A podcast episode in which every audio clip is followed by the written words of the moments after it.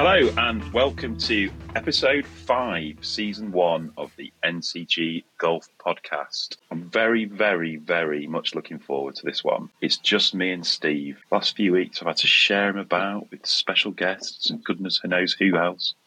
Paul Lawrie, UK golf guy, they've all had a piece of Steve, but this week it's back to just me and me. It's been a while, hasn't it? It most certainly has, hasn't it? I feel like I've been tossed around. I bet you've been playing golf, have you? I actually did last Saturday. No. Um, in between, it, yes, in between all this dastardly weather, I did manage to play a round of golf That. at the course that we must not name. Okay. Brushing I mean, like, in, in, well, like, in.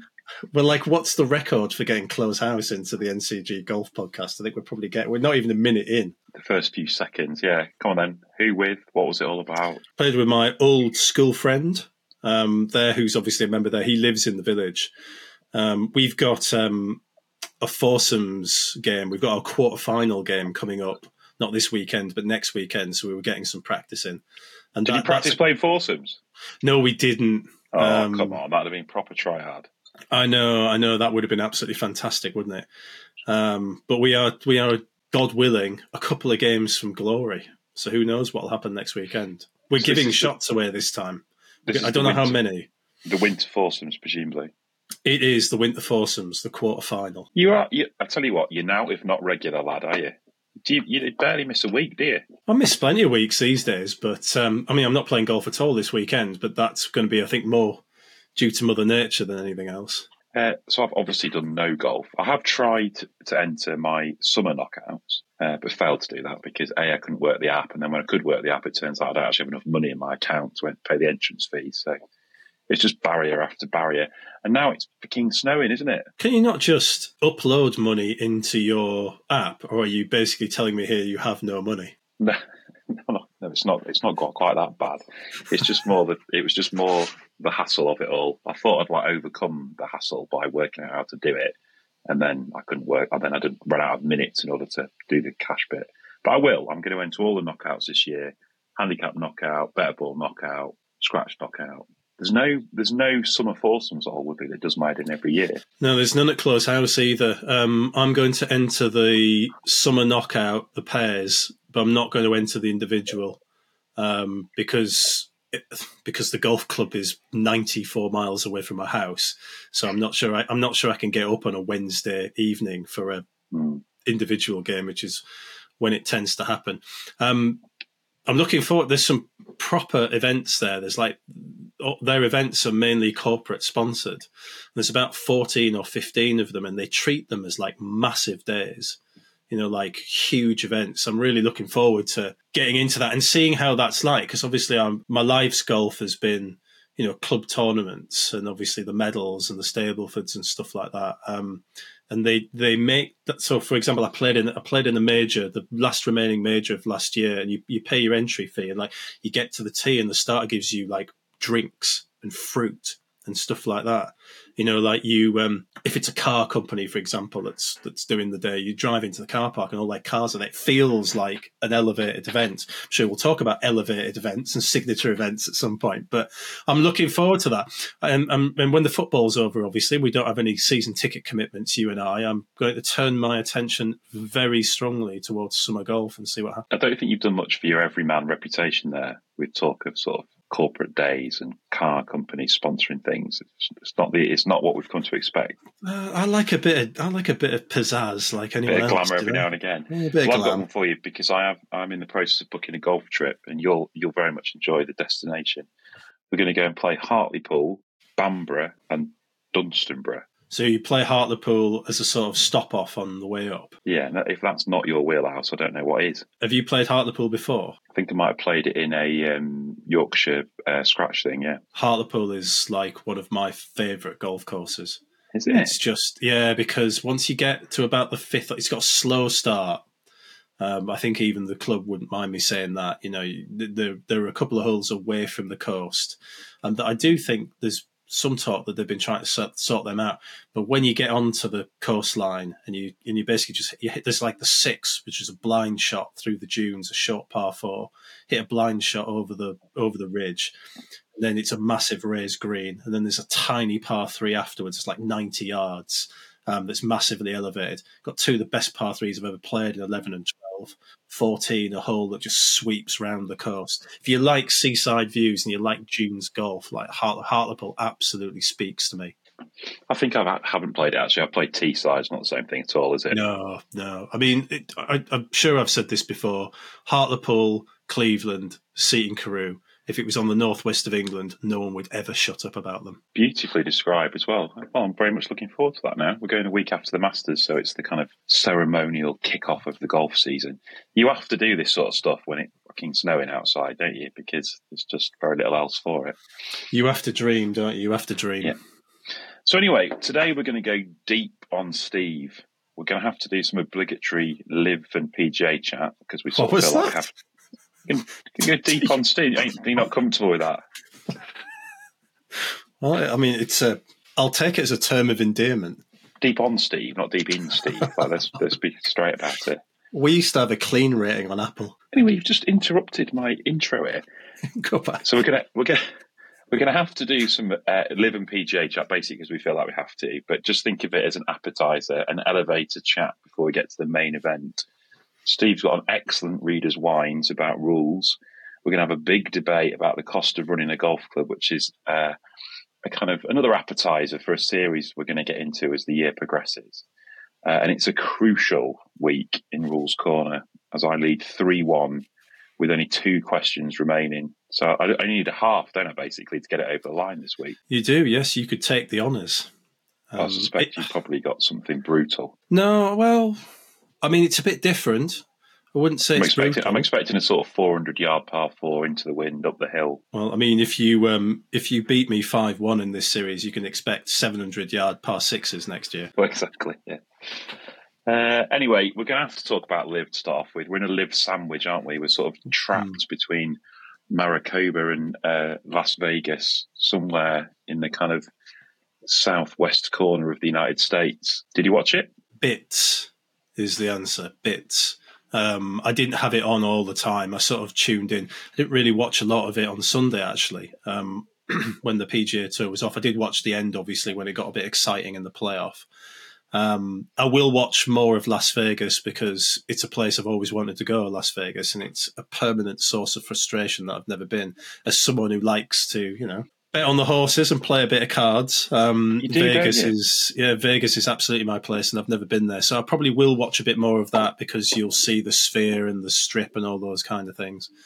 Um, but I didn't really watch much of Pebble, which was a real surprise to me because that's that's a tournament I've always tended to watch because obviously the Monterey Peninsula is a fantastic scenic place, looks great on TV, but I didn't really watch any of it. Maybe it's because the weather was so bad. But I, I, did watch it. Yeah, I did watch bits of it, and I, as I say, I think I'll watch more of it this weekend. I know that'll annoy some people. It's. I mean, I, I think it's a phenomenally interesting fortnight if you're into the sort of LIV versus PGA Tour narrative. Like last week, if you are uh, the chief executive of LIV, whose name I can't remember, but let's just say you are for the minute, boss LIV man, and the PGA Tour's event is cancelled on Sunday night that coincides with your opening event of the season. You couldn't have wished for much more than that, could you? Uh, and then this week, the, the, two events are taking place, like the Waste Management and uh, the LIV Las Vegas event, are four or five hundred miles apart. Nothing in American terms. It's the same weekend as the Super Bowl. It is a pretty noisy start to the season for them. Hot on the heels of the Hatton signing, obviously the Rahm signing, um, like it's it sort of feels like in a, in a golfing sense, certainly that they've got off to a pretty hot start. Yeah, this feels an extremely important week for LIV to keep that momentum going. Um, you know, people will bang on about you can't see it, you can see it just because you're 85 and don't want to look at YouTube. You can see it. You know, I mean, I can watch it on a big screen TV in my front room. If you want to watch LIV, you can watch it. I understand why people don't want to. That's fine everyone has their opinion. But this is a huge week for LIV because obviously they had Sunday to themselves. They had a very very exciting finish um, with you know with um, with Niemann against Garcia in the darkness. Um, there's, not, there's something romantic I think about playoff finishing in darkness that just gets people going.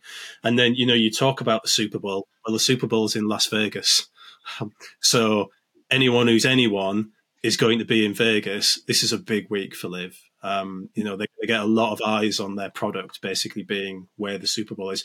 I can't, but I'd be very surprised if I haven't arranged it that way. I don't know. It's very, it's very hard to know, isn't it? Because I mean, at the end of the day, they are a, a startup. I sort of say that with a kind of whilst being sick in my mouth because they're a startup with unlimited funding.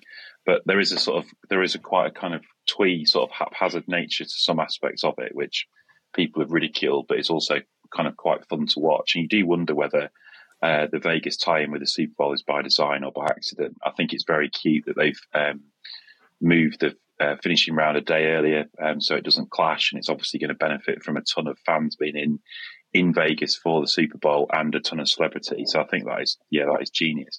I didn't watch any of it over the weekend, um, but I have watched quite a bit of it, kind of post hoc or posthumously or whatever, however you want to describe it, um, which I think is like absolutely to uh, LIV's credit or the credit of the production because it is all available on YouTube and it is when once you get into the YouTube channel, like it is a proper content play that they are creating there. There's like instruction channels, uh, instruction playlists rather, which are trailed during the live broadcast, where they've kind of picked out specialists in different instruction disciplines. They've got Cam Smith doing putting, they've got Leishman hitting wind shots, uh, they've got Bubba Watson doing shot shaping. This is kind of the sort of instruction journalist dream, right? Is they've got specialists in every field creating YouTube content and helping people get better. Brilliant.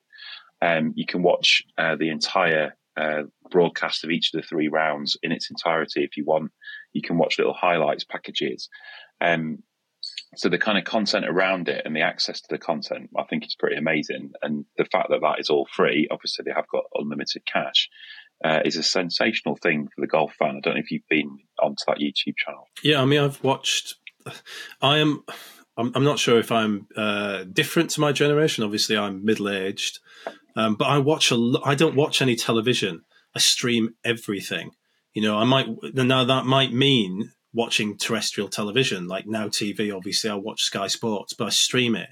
Um, so streaming is not unusual to me. So you know, clicking on YouTube to watch golf is just something I would do because I'm clicking on YouTube or I'm clicking on Twitch or I'm clicking on Kick to watch other channels. So it's not a kind of alien experience it is for me that it might be for other people who are used to watching golf on TV in their front room. You know, I'm as I'm as likely to watch golf on my laptop as I am sat by, you know, a big screen. So I don't know if that makes me unusual of the audience that generally follows golf, but it is easy. It is easy to watch. That is rapidly changing, Steve. I mean, if you look at um, any kind of blogs about trends on YouTube, like the, the big the, the two big trends are shorts, and the second big trend is where people are watching it.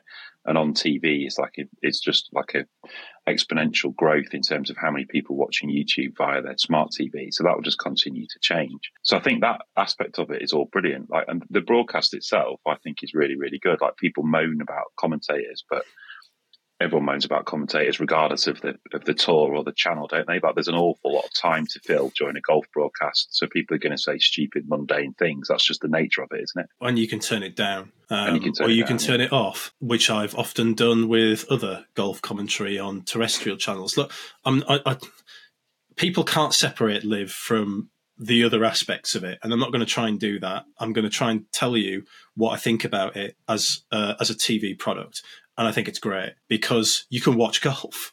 You watch a lot of golf on it. Like they're clearly, if LIV took off and they got a, a, um, adopted by a load of TV channels, then this might change as advertising naturally plays a part. But at the moment, you can what it's probably the only place where you've got the Rolex Hour sponsoring. You, have got that on Sky, haven't you? Where that's there's an hour of unlimited golf during the really big tournaments. But otherwise, I find golf it's worse in the United States than it is here, but I find golf to be just peppered. You watch a couple of minutes, you see a couple of shots, then it clicks to an advert, and it often clicks to an advert during a really crucial time in the golf. Then it comes back, and you're wondering what's happened you're seeing it on replay. You get none of that here. You see it all as it happens. You see it live. Some of the things that they've done with shots, some of the things that they've done. I like the leaderboard. It was a bit confusing to start with, but now I've got used to it. I quite like that Formula One style leaderboard. I think it looks quite good. I like some of the sort of fast things that they do. Um, right, let's move to this shot because this has happened. Bang, quick, right now we're back to the action. Um, we'll probably talk about the shotgun start a bit later, but what I want to say about it in, in terms of TV coverage is I quite like the fact it's four hours or four and a bit hours. Yeah, yeah. I, I quite like so, that. To me, to me, the, um, the the shotgun start is more about the golf narrative. I think just to sort of complete the conversation about the broadcast, like I just I just don't think you can get away from the fact it's really well done. Like it's just it, the whole idea these days of of content curation is to keep people captivated and keep people engaged. And the kind of faster it's coming at you, the harder it is to turn off. And that's before you get into things like uh, players and caddies being mic'd up, which is just a kind of like whole new nuance to the stuff. And the fact that that is relatively ubiquitous in terms of their broadcast, I think is quality. So I think it, as a watchable product, it's great. I think as all of the content they've created around it is great. I then think when you get into the golf thing, it's the conversation is slightly different, and I think there's quite there's quite a lot to talk about that in terms of how it differs from the PGA Tour or the DP World Tour in terms of like what's on what's on offer. So I think if you are going to if you are going to credit the content that's being created around the event on YouTube, you also have to say that the mindset is slightly different. I think that LIV is trying to create an entertainment product, not necessarily a competitive golf tour. And I'm not saying that is good or bad. I'm just saying it's a, it's an entirely different thing. And if you kind of look at that YouTube channel, and if you look at viewing figures on big YouTube channels, Rick Shields or whoever else, like people want to be entertained nowadays, and they want the content to be presented to them in a digestible way. And I think that is very much the mindset at LIV that, that what you're watching is an entertainment product. I'm not necess- I'm not sure it's necessarily competitive professional golf.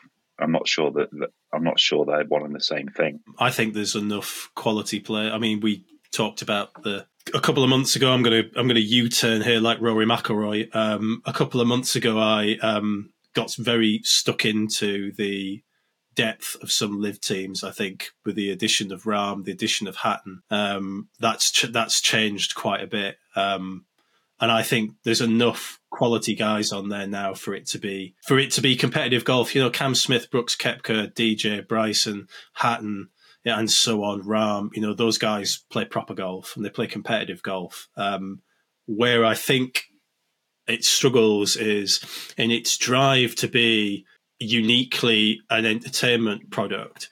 It it sometimes masks some of that. The music is stupid.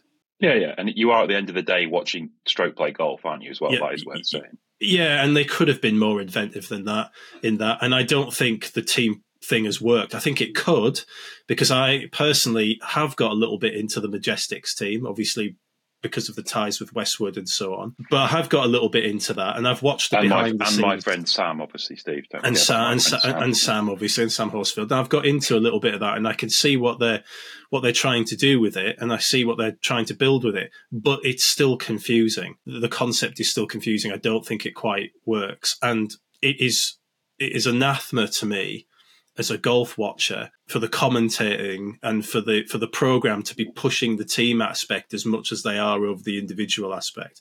And and Rahm, I thought, betrayed himself a little bit because he, he, you know he was disappointed he didn't win. You could see he was disappointed he didn't win, and then he had to sort of stand up and say, "But yeah, my team won, and isn't this fantastic?" And I thought, I'm not buying this, son. You're yeah, absolutely I, crushed because you haven't won this. I think it'd be cooler if they just doubled down on the team thing and just basically sacked off the individual thing.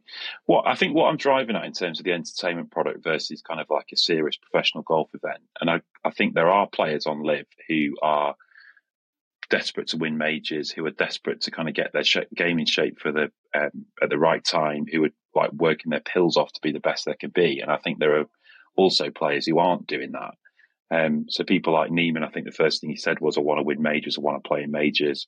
Jon Rahm, I watched his interview with golf.com and it's very obvious that he is sort of taking a punt based on the fact he's still going to be able to get into majors for the next four or five years and, and, and hopes there's going to be a resolution to that, still wants to be playing competitive golf.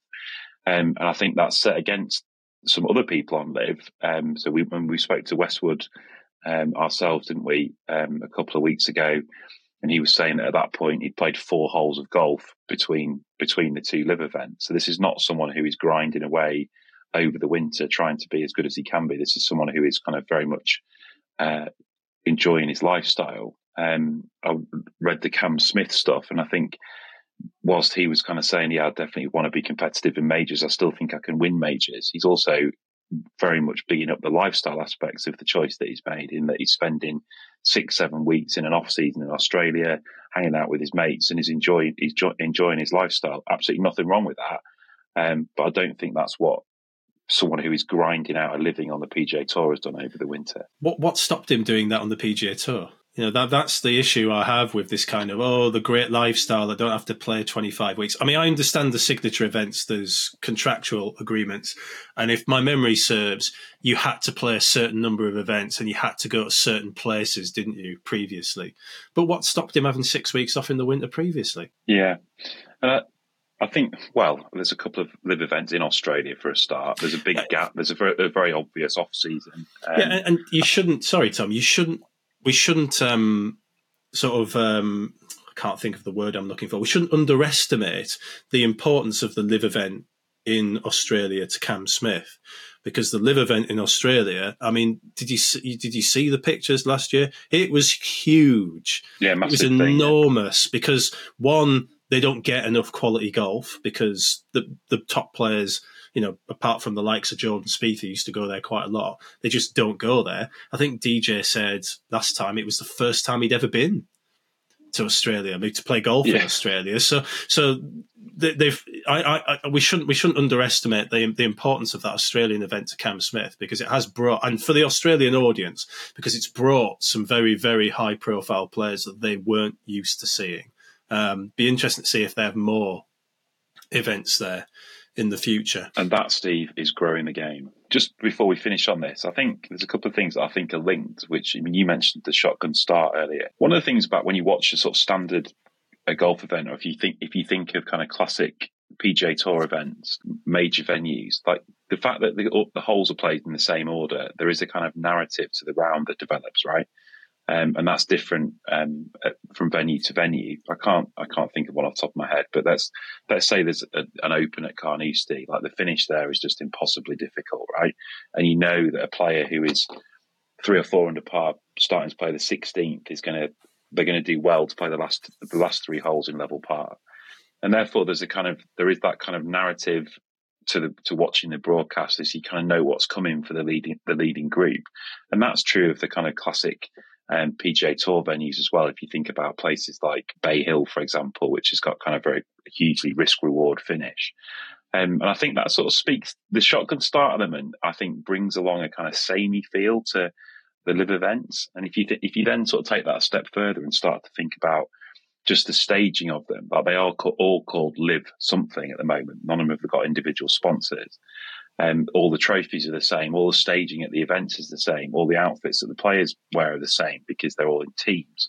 So there's kind of this this feeling of a thing that is an entity that is very very similar, like a pre-packaged product. It's trying to kind of like develop its own narrative by almost kind of like scripting that narrative, both in terms of what it looks like, the order in which things happen. And I think that kind of all of the effort that goes into trying to create that narrative sort of detracts from the narrative almost because there's nothing spontaneous happening. There's nothing kind of natural to that developing. I think that, I don't know, I think that's maybe that's my age showing, but it just sort of feels again, it kind of speaks to that. Let's create an entertainment product. Let's no. not create a competitive event. I w- I wouldn't disagree with you. I think it needs a players' championship. You know, like a standout event that everyone can get into. And they're, they're yeah. trying they're trying this with a team championship, but it just it, I, I just doesn't it just doesn't work properly because there are teams that can't compete in it. And then this year, I think, is it right that they're going to be like because they've got an odd number of teams? There's going to be a team that isn't competing at all, but still has to go down there. What are they doing? Are they just are they playing some golf? Are they watching? Um, yeah, the team they need a standout event. I agree with you. I mean, it is it is pretty samey, and and the other the other issue they've got is that they're not on, um, they're not on top tier courses. To be fair, um, all the time there are some top tier courses. I mean, like um, yeah, obviously Valderrama. Yeah, yeah, and Valderrama's obviously the standout. If um, they could Valderrama. Get on the, yeah, if they could get on the Sandbelt. Um, I mean, Mayakoba obviously was a regular PGA Tour venue, um, and there are other regular PGA Tour venues on there as well. But they, but there's no like if we've talked in the previous podcast about what excites you about an event. Is it the players or is it the course? Well, I'm, you know, you, you, I think a lot of the PGA Tour events are samey, frankly. Um, oh, yeah. But but what will I be watching soon? I'll be watching Riviera because I really, really like that golf course, and I'll be watching that for the course. And um, if LIV could get themselves, and clearly, what clearly there's there's um, the controversy with LIV with their owners, and that's a detractor surely for some of the people that they might necessarily partner with. But if LIV could get some more standout courses where the course becomes the thing as much as the event, then I mean, can you imagine like, can you imagine say they go um, to a course with a ridiculous par three, for example. So uh, let me take Sawgrass as an example. God, look at this heresy PGA Tour. But can you imagine the shotgun starter who has to start on seventeen? That's a good point. it, it, it becomes point. a it becomes a narrative of its own, doesn't it? And that's what I think they're lacking. You know, they're, obviously they're at Las Vegas Country Club. People will watch it because there's the sphere that kind of watches you as you play, but it's not a great golf course, is it? Don't know don't know, but I, I think the, the, the broader point about the quality of the golf course is is a good one.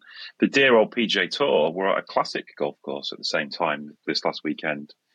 Uh, the strongest ever field, I think, that played in the AT and T. Like it was ridiculous who turned up, wasn't it? They all were yeah. there, weren't they? Basically, which is a statement on its own. Um, and then they didn't play much because the weather was absolutely unbelievably bad. Which is, I guess, not unsurprising for the west coast of of America in the spring. Um, it is like pretty amazing that they keep trying to they keep persisting with this California uh, swing because I think that the weather is so unpredictable in that particular corner. You've been to Pebble, haven't you? I have, yeah. I've not played it. I know you have. Um, I went to watch the US Open there in 2019. What was um, it like for a US Open setup? Was it dry? Was it bouncy? It was a bit of everything, actually, if I remember. Um, but it wasn't it wasn't firm. I remember it being green. Yeah. Um, I mean, it's five years ago. Obviously, lots of stuff's happened. Gary Woodland won. Um, held off Brooks Koepka at the end, but it was green. It was a bit, but I don't remember. Like, I mean, obviously, look, look. If viewers could see me, the best way to describe myself is Celtic. Um, I, I wasn't putting. I don't. I don't remember like having to put that much sun cream on that week. oh, I see. You mean Celtic, like as in like you're a bit ginger and pasty skinned. Yeah. Never ever considered you as Celtic. Pe- Pebble is a Pebble is a place where, having been on the ground there now, it's a real paradox, isn't it? Um, because when it's great, it's well, it's the most unbelievable place on earth to sort of look at golf. But there's a lot of ordinary stuff there as well. There's a lot. So I, mean, I that... so I, I I played it on my honeymoon. Um, so we I got married in 2010. We I was there in 2011, so quite a long time ago. Don't think the golf course has changed since. My wife organised the whole thing, and I had one day, which was kind of like my golf day in Carmel. Technically, to play Pebble Beach, you have to stay for two nights in their very expensive lodge. But I rang them up and said, "Please, please, please, can we just stay for one night and still get a tee time. And they said, yeah, that's fine. So I played on my own at seven o'clock or just before seven, before the four ball started on one of the great days of my life, truth be told, because in the afternoon when I went and played at Cypress Point around the corner um, as a guest of a member. And the Pebble Beach experience, I think it was one of the most underwhelming experiences of my life. Um, so it costs a fortune for a start. You have to pay something like eight or nine hundred dollars to stay in the cheapest room that they have in the lodge and the rooms are tiny, right? So all American hotel rooms, in my experience, are too small. And this one was particularly tiny. And you, it's one of these places where you can't really move without spending more money. Like there's just things everywhere that just cost cash. Uh, and then you go and play the golf course, which at the time cost $500. I don't know what it costs now. I can remember very clearly going into the pro shop and handing over my $495 and trying to pick up a yardage book. And then the guy said, Yeah, that'll be another $15, please, which I just found incredible. I wasn't getting given a yardage book to go with my $500 fare. Um, and the golf, the, I, every year this event comes round, I just find this sort of the gushing kind of American outpouring of love there is for Pebble Beach just remarkable. I don't know if I just had a bad experience, but people like you, that you really respect, and I mean people like Alan Shipnuck has said that it's one of his favourite places to play golf. I think he lives very near there. Um, Jack Nicklaus has said that if he had one place to play before he died, he'd play at Pebble Beach, and I can sort of see that for the views. But I mean, really, the golf course is just so strange. Like it, it kind of starts off with two of the most banal parkland holes you've ever played. Yes, you then go and play like six or seven holes on the cliff top, which to some people make them absolute worldies, but they are so one dimensional, by which I mean it, the, the, instruction off the tee is don't hit it in the sea. Uh, the greens are absolutely tiny. So, like the, the kind of any sort of nuanced short game is just completely out of the window because you're either on the green or in some absolutely unplayable gunge off just off the green. Um, and then once you get through kind of 10, 11, and then 12 to par three, everything back to the 17th is just like, honestly, you might, you, you could be at the Belfry. No offense to the Belfry. And then obviously 17 and 18. On day we played 17, it was a front pin off a forward tee. And it just, it just, it just lacked any kind of drama. So I just don't get it. I don't get it at all. And I think when they go there in the spring for this particular event, it's a bit like the Dunhill um, when it goes to St Andrews in the autumn. Is that the golf course has got almost no teeth because it's kind of soft. I think this week it was like pick and place. But yeah, I just don't get Pebble at all. What a day at Cypress, though. I feel like I've got it off my chest now. Yeah, I, th- I think that you have. I think that you have. Do you think everyone in America now hates me? we'll be scouring the stats to see if we have any American listeners left. It's a good point, actually. Right, so that was my whine. I think we should move on to readers' whines, don't you? Why not? Why not?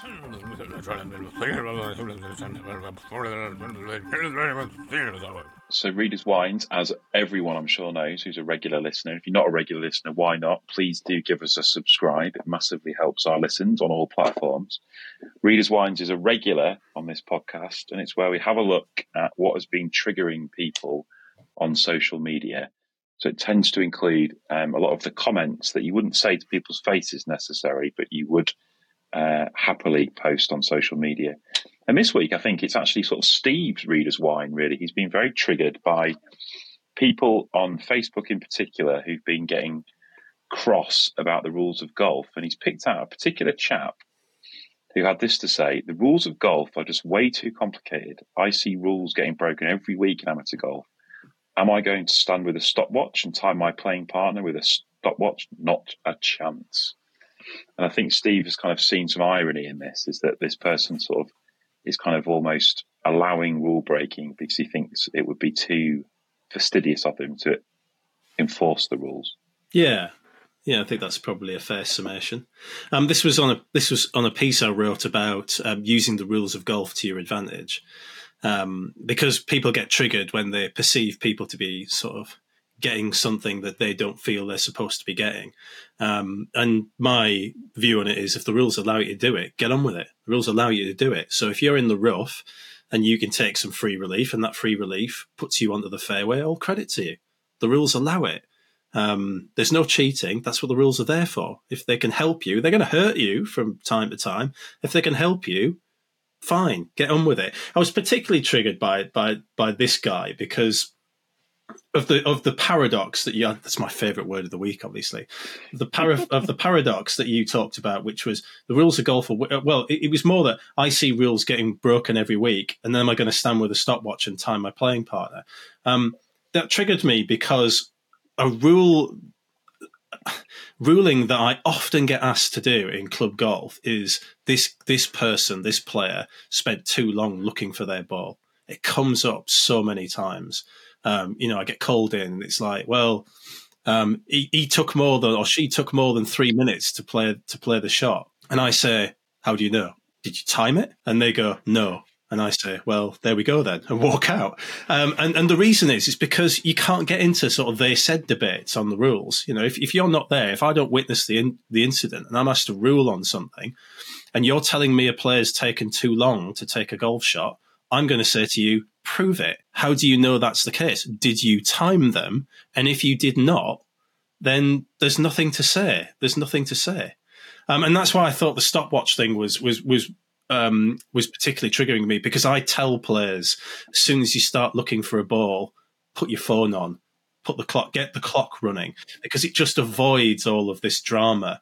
And then when people say, "Well, how long have I got left?" Right, well, you've got thirty seconds left, or I've run out of time and then you know when you've run out of time. So the stopwatch thing was was particularly I found it particularly annoying because on the one hand you can't complain about rule breaking and then on the other hand say I'm not going to do something that will help stop rule breaking. It's it's a bit simple. So that was very eloquently described, and I can see it sort of means a lot to you that people are, on the one hand, acknowledging that rules are broken, but on the other hand, they're not willing to do anything to try and enforce the rules. That's what's getting you goat here, isn't it? Yeah, and, and I, I, find that happens quite a lot. So people, you know, a talk of the clubhouse will be about players who cheat. Well, this guy cheats, or this person cheats, this this lady cheats. Well, what did you, what did you do about it then? Oh well, I, di- I didn't do anything. I didn't want to get into a ruck. I didn't want to get into a conflict. Right. So you played with someone that you suspected of cheating, and you did nothing about it. Well, how did that make you any better than? So why why do, if this is I can sort of feel a piece coming out of this actually. So why do you think that is? Why do you think people are so unwilling to call out cheating? Well, as a species, I think we're massively conflict averse these days, and like, and you've got to remember that it's leisure time. Who wants to get into an argument in the leisure time on something that's supposed to be fun? You know, like we don't we don't pay the money to go and basically have a rock. Um, and I think that is a massive part of it. But on the other hand, you can't then you can't then like be the person in the clubhouse who's saying bloody cheats. Yeah, you should root them out of the game. Well, yes, yes, you should do it then. Yeah. I've definitely played with people before that on the particular point that you're describing. I've definitely played with people who do say, right, I'm now going to start a timer on my phone or on my watch or whatever for this ball search, for their own ball search as well, not just for their playing partners' ball search.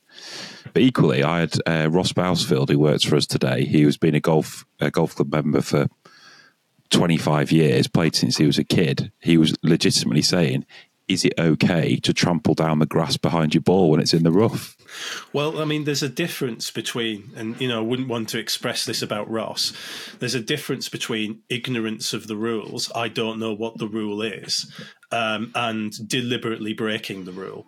He did. Say, he did say. He did say, "I'll stop doing that now." Then the rules will treat the breach in the same way, but there's but there's a difference of knowledge. I mean, I don't think that you know it's not like uh, it's not a strict liability offence. in the in, in, the rules. You know, it's not like well, you you broke the rule and you should have known. I mean, it, it, does say in the rules of golf actually that players are responsible for knowing the rules and applying them. Um, but I don't think you know if you did something a bit stupid and you said to your playing partner, "I didn't realise that was something," and you copped to the penalty. I don't think anyone's like you know sort of bringing you into the bringing you into the committee room and sort of trying to hound you out of the club i think there is a difference between being mistaken and being mischievous. Yeah, and but I think that I think that probably is to your friend on the internet who was saying he's not going to start timing his um, his his playing partners looking for a golf ball. I think if his playing partners were routinely dropping a ball down their trouser leg, he might call them out on it. And he's obviously in his own head, he's drawing a distinction between kind of pushing the limits of the rules and some flagrant rule breaking. Yeah, and this is where I get into trouble because as a strict rules person, there isn't there isn't any. Yeah, there's no grey areas, either, Steve? There's, there's no grey area. It's either for the rules or it's against the rules. That's it. I like it. I think in, because this is a deep dive into Steve's psyche podcast, I'm, I'm enjoying the fact that Readers Whines is effectively your whine this week. it's absolutely my whine. It's good. so, continuing the theme of this being a Steve based podcast, uh, we've got a very good um, main topic to get into, which kind of extends what we've been trying to do. That obviously, this podcast is something that's aimed squarely at club golfers. Um, it's kind of a, I guess, born out of our club golf podcast that we that we ran throughout last year. Um, and we talked a couple of weeks ago about the cost of golf club membership, um, and it was pegged on some data that shows us that about fifty percent of us are paying over a thousand pounds a year for our golf club subscription and we wanted to kind of get into um, into that in a bit more detail. A, a, common cry at the time after we published with that was golfers crying foul, saying it was too much money, um, and the inference was that golf clubs are making loads of money um, and they're kind of ripping us off as golfers. They're charging us too much. Um, how can it possibly cost so much to run a golf club? There was a counter view that was expressed online from some people um, saying that we shouldn't be conflating the two things. We shouldn't be conflating rising membership fees with uh, profiteering from golf clubs. So we thought that that was worth taking a look at in more detail. Steve is very much an expert on this topic. Um, he writes for the Golf Club Managers Association. He produces a a monthly newsletter for them called GCMA Insights. Um, there's a lot of crossover between that association, the type of content that we create for NCG. So I guess in many ways, this week's expert is Steve. This week's guest is Steve. Um, he's beginning a, a, new series for the Golf Club Managers Association that will appear on NCG called "The Price of Golf Club." The price of golf club. What is it called? The price of club golf. The price of club golf. So what I've done there is I've read it back to front and made the sentence make no sense. So Steve has created a new series both for the Golf Club Managers Association and for NCG called The Price of Club Golf. And we want to start by looking at the kickoff piece for that today in a little bit of detail. Uh, and we will follow this up in, in future series of the NCG Golf podcast. But today's focus is going to be around income. So, where golf clubs are making their money the different routes to cash they've got, how they can bring money into their clubs. Steve's written about this on NCG. He's written about this for the Golf Club Managers Association, uh, and I'm keen to discuss it with him. So, where where where are golf clubs making money, Steve? Where is the money coming from? So, let me give you some context first. Um, so, my idea for this came came from football. Would you believe? I don't just like copying surveys. This was a great Golfshake survey that they did on how much we were being asked to do membership, and it was a great start. Um, and it reminded me of something I'd seen in a football fanzine at Middlesbrough a few months ago. Where they were talking about the amount per seat, so the walk-up price, um, if you're not a season ticket holder at football, is obviously a very controversial topic. That you know, are we pricing people out of the game, etc., etc. And one of the things this fanzine did was it tried to break it down. And it said if a walk up price at a football club is, say, 32, 32 pounds for the cheapest ticket, that rises to, say, 40 odd pounds. I mean, obviously, I'm talking about Championship here. In the Premier League, it can be a lot more. Um, but what is what does the football club actually get from that in revenue? Um, because clearly you've got things like uh, junior fees, you've got OAP fees, um, and I th- and, and this football club that I support Middlesbrough, I think the figure was about twelve pound fifty, which didn't feel to me like a lot. And so when we did that piece on the Shake survey, I was thinking, is it similar in golf? Because you think about the vast number of membership categories some golf clubs can have, you know, I mean, there's some golf clubs that don't charge a full fee until a member is forty. Um, you know, there's intermediate fees that go all the way up. There are some golf clubs that that also um, give their some give their senior members a discount if they've been there for X number of years. Um, it's like a loyalty discount, I think, isn't it? Um, so I was really interested to find out if you pay twelve hundred pounds or fifteen hundred pounds or two thousand pounds, whatever your membership cost is, six hundred pounds how much of that contributes to the running of the golf club? How much of it goes towards paying the actual bills? So I asked a number of golf club managers and um, some industry experts as well what that figure was. And it's a bit surprising because of the golf clubs that I asked, it's about half, between sort of half and 60% of their overall revenue the revenue that they need to run the golf club, only about 50 to 60% of it comes from member subscriptions. I think that might surprise a few members because when you think about the price going up, as you alluded to earlier on, you know, this idea of, well, we pay for this golf club. This is our golf club. You know, we don't want these visitors here because this is our golf club. This is why we pay our subscription fees. Um, and yet, from the evidence that I've seen, um, it actually, although it will be the majority figure, um, it, it, it's actually quite lower than a lot of people might expect it to be. So if you're so this is this is data that's considering kind of like different types of golf clubs and a number of different clubs, and what you're saying is that the, the membership fee income covers approximately 50% of the money required to run the golf club. Yeah, so in the piece that I've written on NCG, if you look at it, I've spoken to the GM at Redditch in Warwickshire, so I would say sort of decent private members club. Um, I spoke to the GM at Denham in Buckinghamshire, pro- sort of higher end private members club, and I spoke to the membership manager at Fox Hills, very lavish, exclusive, mm-hmm. although it's got a lot of members, but proprietary club, right? And they all answer the same things at Redditch: fifty to sixty percent of income is from subscriptions. At, at, Den- at Denham, we budget on raising 2.3 million and golf club subscriptions contribute 1.3 million so just over half. You know at um, at fox hills you know we have an annual membership revenue of close to 11 million. Golf represents slightly more than 50% i mean it's you know wherever you go in the chain it's a remarkably consistent figure isn't it? That the, the the amount of revenue or the, the, the percentage of revenue that comes from members subscriptions is about half just over half, which is a bit surprising. You'd think it was a bit more. It's very surprising. I mean, particularly at private members clubs where um, I think people feel uh, like it's their club and therefore uh, income from other sources, be it kind of green fee payers or uh, events in the clubhouse, would kind of be something that people would complain about. But their their fees that they are collectively contributing is only co- covering half of the cost. And that's deliberate as well, right? Private members clubs do that deliberately with their members. They tell them they are owners. They are owners, right? you know, you are a, you are a stakeholder in this golf club. You know, I've been at I've been at a proprietary club, um, sorry, a private members club at York for two or three years, right? But I've been in proprietary clubs all my golfing membership life before then. And it's a very very different thing there. You know you might be a member of the club but it's very clear who runs the show. The owner runs the show um, so, you know, you have no say. Obviously, the owner might listen to you, the owner will take your views on board, but ultimately, the owner does what the owner wants to do. And you're a customer and you can decide what you want to do about that. It's like joining a gym, right? You can decide you don't like what's going on at the gym, you don't want to stay there anymore, you leave. Whereas at private members clubs, it's touted as a very different thing. You know, that's why we have EGMs, that's why we have AGMs. So you can come along and share your point of view. And as a collective, you can vote and determine the running of that golf club.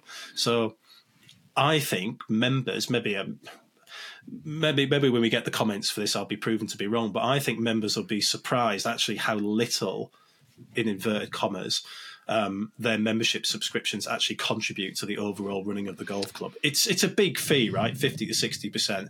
I would have put it at 80, 70 or 80 if you'd asked me beforehand. It's interesting. I mean, and when you are talking about the private member club space, a lot of these places are committee run. People are asked to volunteer for marketing committees or greens committees or general committee or whatever else, often seen as a big privilege. Um, so I guess that when the thorny topic of membership fees comes up, it's a very difficult thing to imagine that a particular committee would be voting for increasing levies and increasing membership fees. is a bit like turkeys voting for Christmas, not necessarily for the benefit of the the long term feasibility of the club. Yeah, I mean, if you want to annoy your golf club members, put the fee up. Right, it happens every single year happens every year. And now, obviously, we've been insulated to that from that to a certain extent by COVID and the golf boom that's arisen from that because there have been people waiting to take the place.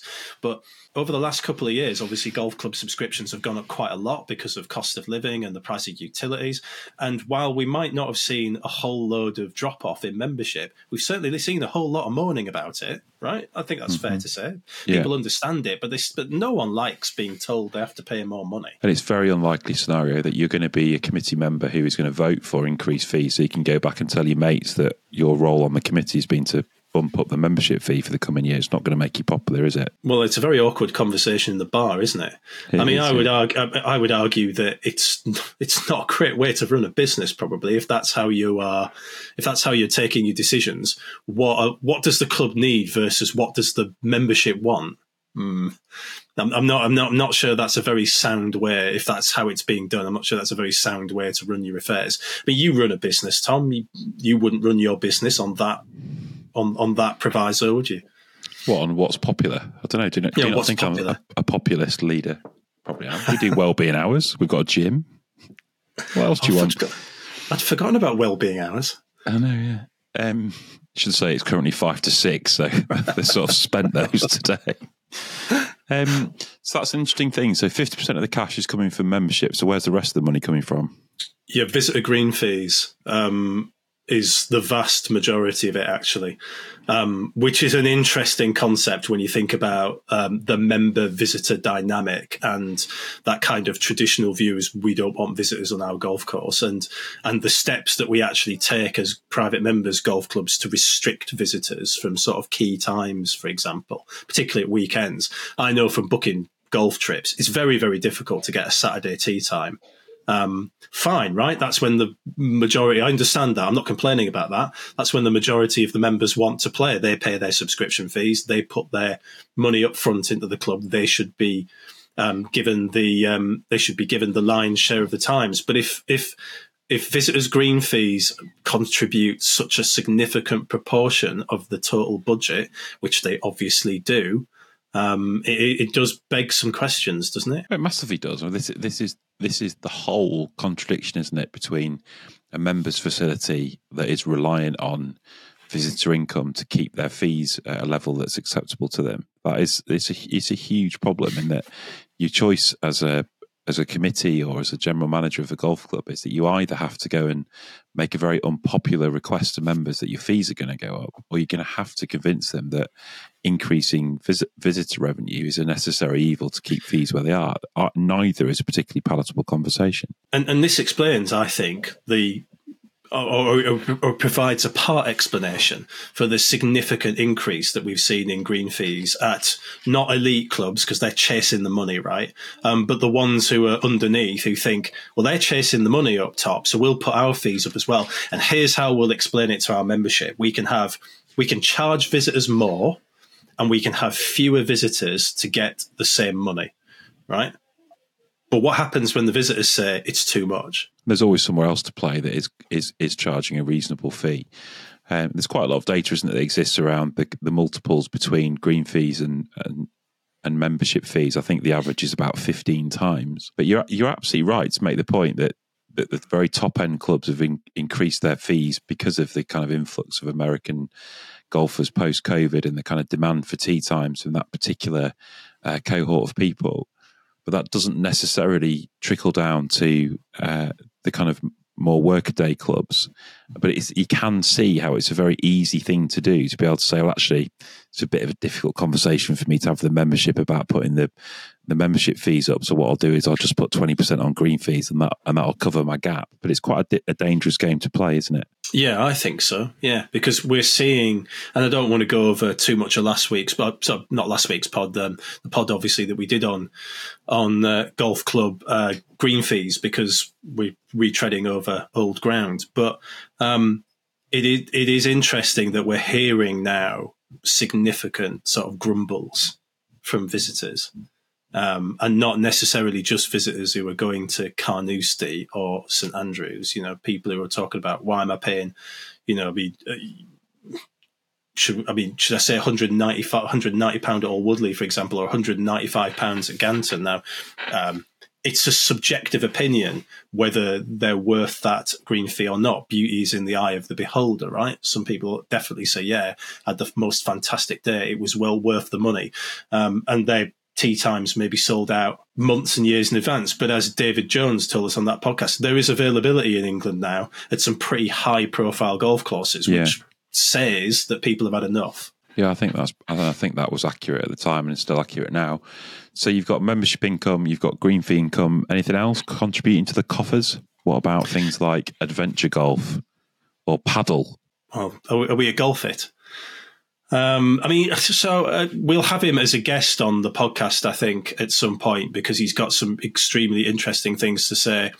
Um, and Kevin Fish, who um, was a former golf club manager of the year, ran the Glen in North Berwick, among others, and is now he did indeed. He's now a very respected uh, golf club consultant. Not only does he run um, that consultancy, but he's also ex- highly sought after in the golf club industry in terms of a speaker and talking to people about golf club finances. I think he said to me when I interviewed him, this will come out in, in, in the series. I think he said it was 98% of revenue was basically golf club membership fees and visitor fees.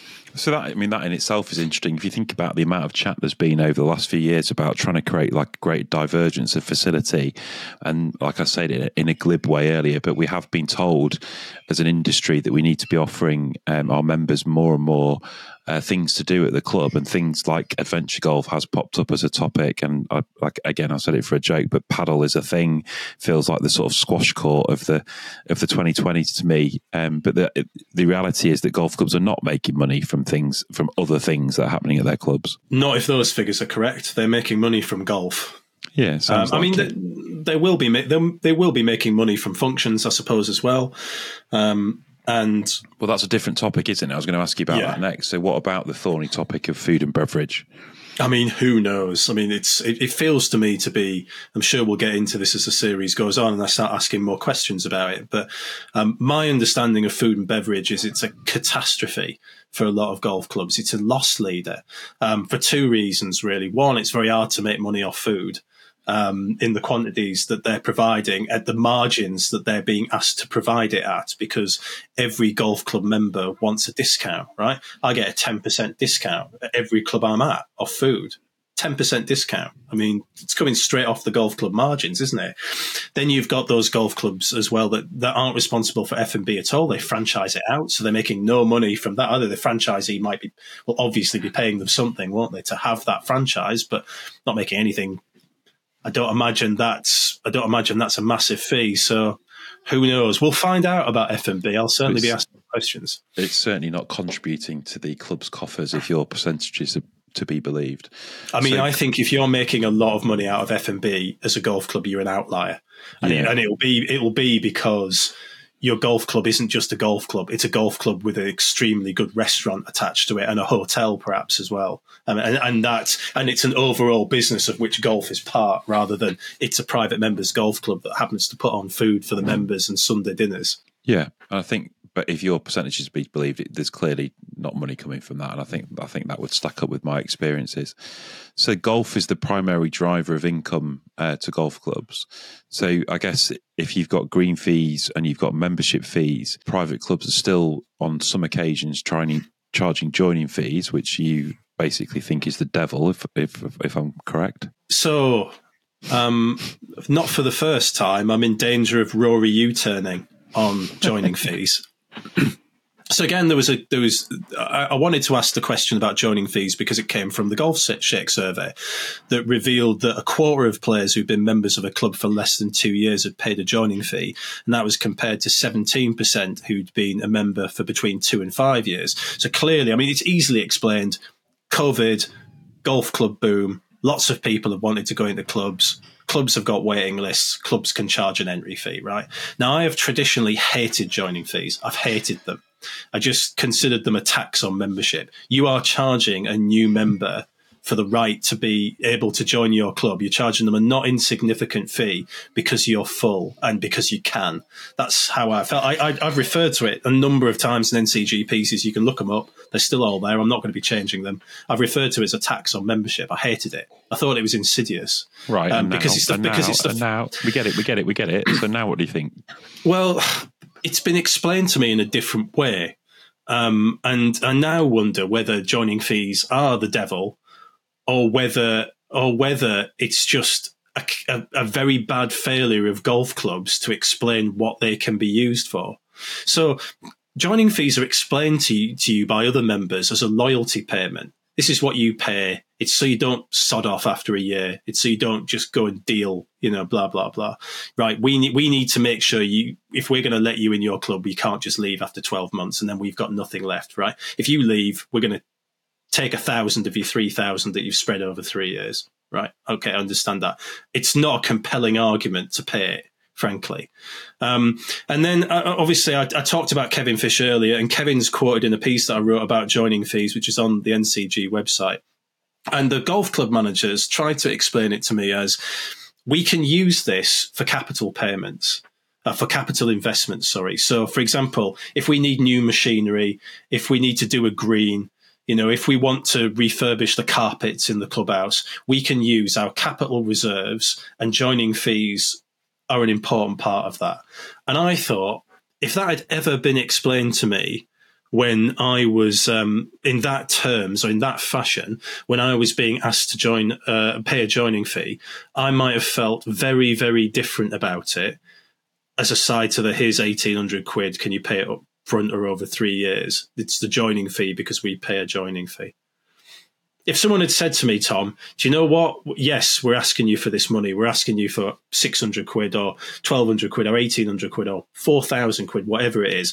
But what we're going to do with that money is we're going to use it for the betterment of the club. We're going to invest it and we're going to um, we're going to pay for things that are going to make this club better, then I think I'd, if it was described to me in those terms, I'd have a different reaction to it. Still the same amount of money, Steve.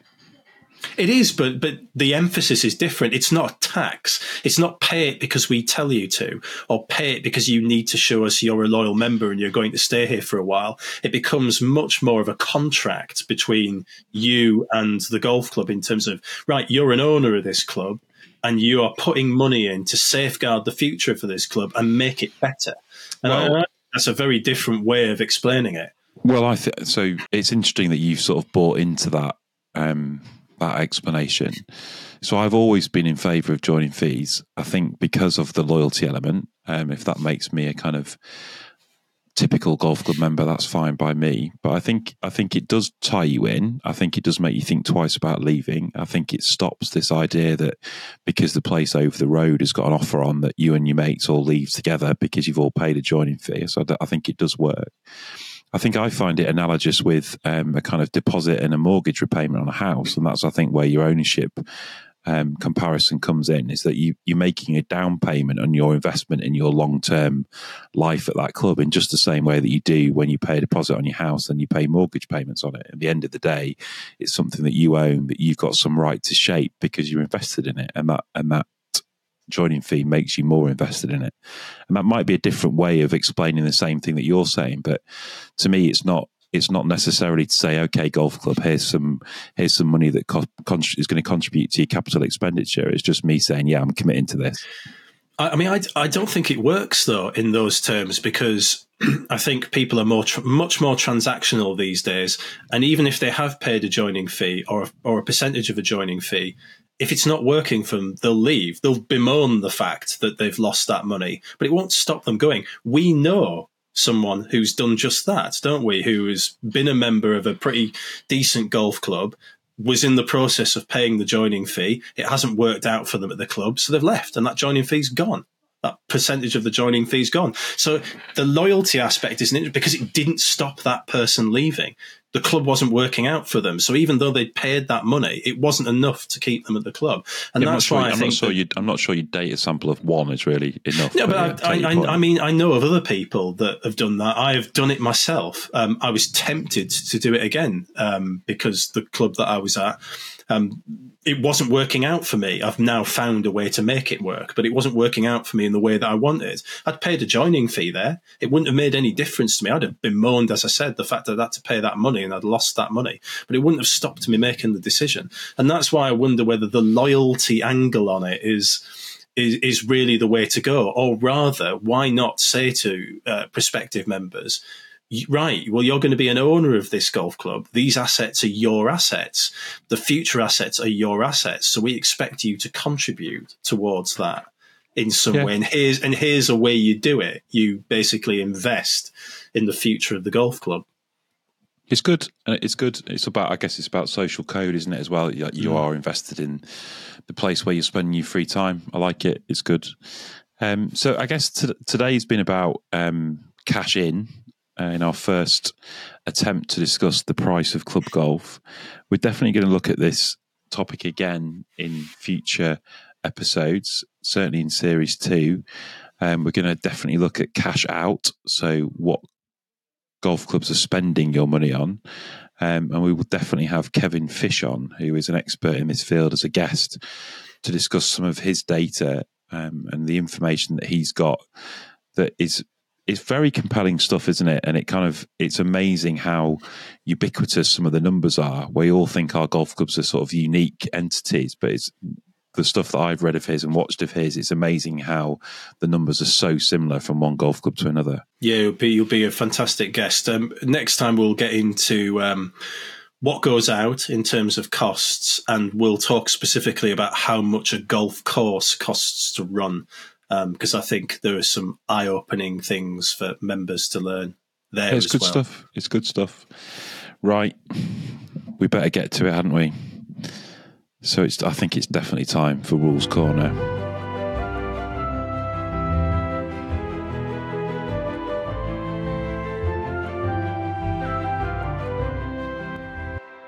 So I'm entering this week uh, on a sort of crest of a wave. If if this was a kind of like build up to a Premier League weekend, I'm I'm like WLWW with two games to play. So I, all, oh, I just need to get this over the line, really, Steve. I, I, I've just, I just hope you're fair minded. I mean, I kind of understand that the, the difficulty of the question is in your gift, but I kind of, the game is sometimes greater than the result, isn't it? Absolutely. Absolutely. And never would it be said that I'm petty. Although if I lose, although if I lose five one, you're going to get annihilated. Yeah, no one's ever called a uh, rules official petty. That's never happened. shall we? Shall we? Right. So the one, luckily, um, I'm hoping you didn't study our website very strongly because this is actually the current rules piece on our website. So don't be clicking it up. Um, this is um, that's going to make this even worse. And uh, this is something that happened to Omar Morales on the 15th hole of the final round of the Latin America Amateur Championship in Panama City. So the um, Omar's ball was wedged in a divot hole, right, and the replaced divot was sitting on top of it. Right, so in, yeah. in the event, in the event um, for Omar, the divot couldn't be moved. Um, the, without moving the ball, that would have come with a one-shot penalty, basically. So it was all it was all handled, and he hit the shot, and he hit a very very good shot actually, and onto the fringe of the green. Finished second in the end. But what I'm asking you is, could the divot have been moved at all? Is it a loose imp- is there a loose impediment, or is there something in the rules that makes this situation when a divot is replaced in a divot hole a special case? So what I'm basically asking is, if he'd wanted to, if it wasn't if it wasn't going to cause him a one stroke penalty because the loose impediment would have moved the ball, could he have could he have removed the divot pressed down in the divot hole? No. Is the correct answer. It's the correct answer. So I'm sorry um, that I didn't I didn't deal with that any jeopardy, but I've spent so much time in your company. I've also spent so much time rolling my eyes at people saying that you should get relief from divots that there is no possible way that there's any special treatment for finishing on top of a badly replaced old divot, and nor should there be. But the key is that it's, the key is that it's replaced. That's the key. Here. So I'm going to read to you. So a divot can be a loose impediment in certain. In yeah, if it was on top cases. of the ball, you could move it without moving the ball, hundred percent. But if you remove or press down divots that have already been replaced, as this one has, then you've taken actions that, quote, improve the conditions affecting the stroke. You'll actually get the general penalty, which is two strokes or loss of hole in match play. There's a clarification to this rule because it's part of Rule 8. There's a clarification to this rule that adds a bit more important detail. You can't reposition the divot in the hole if it, it is quotes in the rule treated as part of the ground and not as a loose impediment, even if it is not yet attached and growing. Now, some people might say, well, what if the divot hasn't been properly replaced. It's just lying on the top. A clarification, the same clarification says a divot is replaced when most of it, with the roots down, is in the divot hole. Now, when I, when I went on my level three course, one of the referees who was doing the course told me about an incident with Justin Thomas where this had essentially happened. Like his ball was lying next to a divot, which was half up and a bit in. But because it was roots down, the divot was classed as replaced. So he had to basically try and chop this shot oh, out. Yeah. Yeah. Um, so I've got one for you then. I realised that I'd, I'd ask the questions here. Um, I've got a friend called uh, Chippers, which is ironic because he's one of the world's worst short game exponent. And I was once playing with him on Moor Allerton on a particularly sort of muddy day. Uh, and he had a kind of 30 yard pitch into, I think, the second on the top nine. And he fatted it so badly that the divot sort of folded over the ball, which didn't move. And then the divot landed on top of the ball. He didn't know where it had gone. Um, we spent a few minutes trying to say he was just going to have to replay it on a sort of stroke and distance basis, and then told him that his ball was in fact under the divot that he'd just created. He can presumably remove the divot from the top of the ball, right? Oh, you're going to ask me a question now. Do I have to get my rule book out? You're um, googling it. I'm getting my rule book out. Um, it is a well-known. Uh, it, has been done before.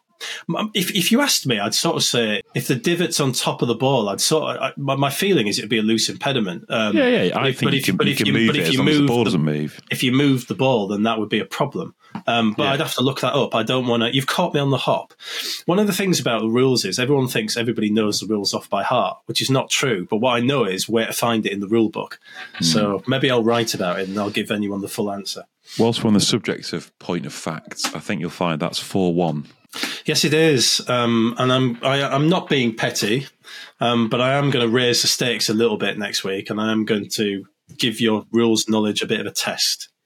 We're not we're not going to go crazy because that would just be wrong. But I think um, you know I'm not going to give you any stupid questions, but I think we'll your your rules knowledge is decent, so I think we have to up the difficulty. Yeah, I'm sort of championship standard, aren't I? Yeah, consider yourself on level two. I'm like sort of I don't know. I'm like I what's a good championship? Oh, like, basically Borough of the rules game. uh, that was good. I enjoyed that. I enjoyed having you all back to myself again. Next week is our season finale. I'm going to say this, and Steve's going to shake his head at me and roll his eyes. We have got a very special guest who we've been trying to get for about two weeks uh, through assorted problems. Um, access to electricity being one of them, food poisoning being another. We haven't yet managed to get this guy on tape, but next week, I promise you, we will, and you will not be disappointed. I'm going to watch football this weekend, Steve. I'm not playing golf. So am I. Um, but after the delights of Sunderland and the Derby, it's Bristol City at home. It doesn't quite have the same ring to it. Sorry, sorry, any Bristol City fans but it is live, live, LIV Las Vegas and the waste management. So there'll be no shortage of stuff to talk about next week. Easy for you to say. Thank you very much.